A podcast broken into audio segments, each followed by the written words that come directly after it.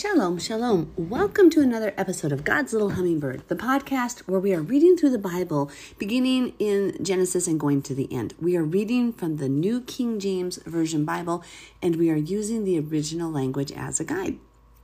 Today we are in Joshua chapter 20. So, if you have not been going consistently chapter to chapter, I suggest you go back and start in the beginning.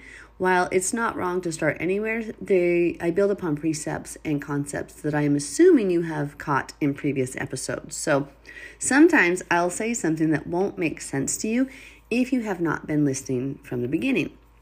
I also uh, I also say this Nobody starts a book in the middle and understands the whole thing. So if your purpose is to get closer to God and know what his heart was and, and the words that he gave us through his servants, is better to start in the beginning and not start in the end. No book really makes sense if you start in the middle or the end, which is why many modern day Christians misunderstand the scriptures because they start often in Matthew, which you know, all, um, all those when those letters were being compiled, all they had was Genesis through Malachi, and we have to understand what they're talking about. Okay, may Yahweh open our eyes, ears, and hearts to His truth, and let's begin.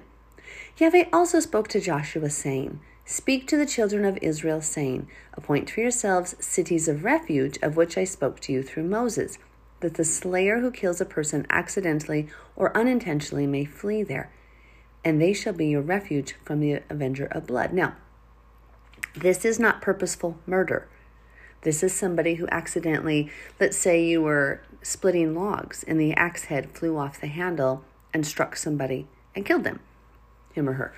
They would run, the person would run to this city of refuge. They could, and they would stay there till the death of the high priest. If you remember, we read about that back in the Torah.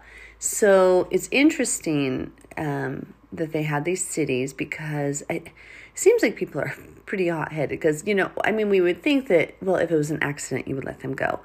But the Avenger of Blood would sometimes want to defend the family member and kill the person who did this accidental killing. So that's why they had these cities of refuge to protect the person who killed by accident. Verse 4 And when he flees to one of those cities and stands at the entrance of the gate of the city and declares his case in the hearing of the elders of that city, they shall take him into the city as one of them and give him a place that he may dwell among them. Now, notice the elders, when they chose elders throughout Scripture, they're men of God. We in America are so far removed from this, we don't even understand that. People just vote on people based on popularity or whatever, and none of them are upright men. But here, these people were selected by people because based on their hopefully based on their ability and dedication to the Father and his ways and his righteousness. Verse 5 Then if the avenger if the avenger of blood pursues him, they shall not deliver the slayer into his hand because he struck his neighbor unintentionally, but did not hate him beforehand. And he shall dwell in that city until he stands before the congregation for judgment, and until the death of the one who is high priest in those days. Then the slayer may return and come to his own city and his own house to the city from which he fled. Now remember, I don't exactly understand why the event, why the manslayer had to stay in the city until the death of the high priest. There's many suppositions, and we talked about this in the podcast that dealt with this actual law in the Torah.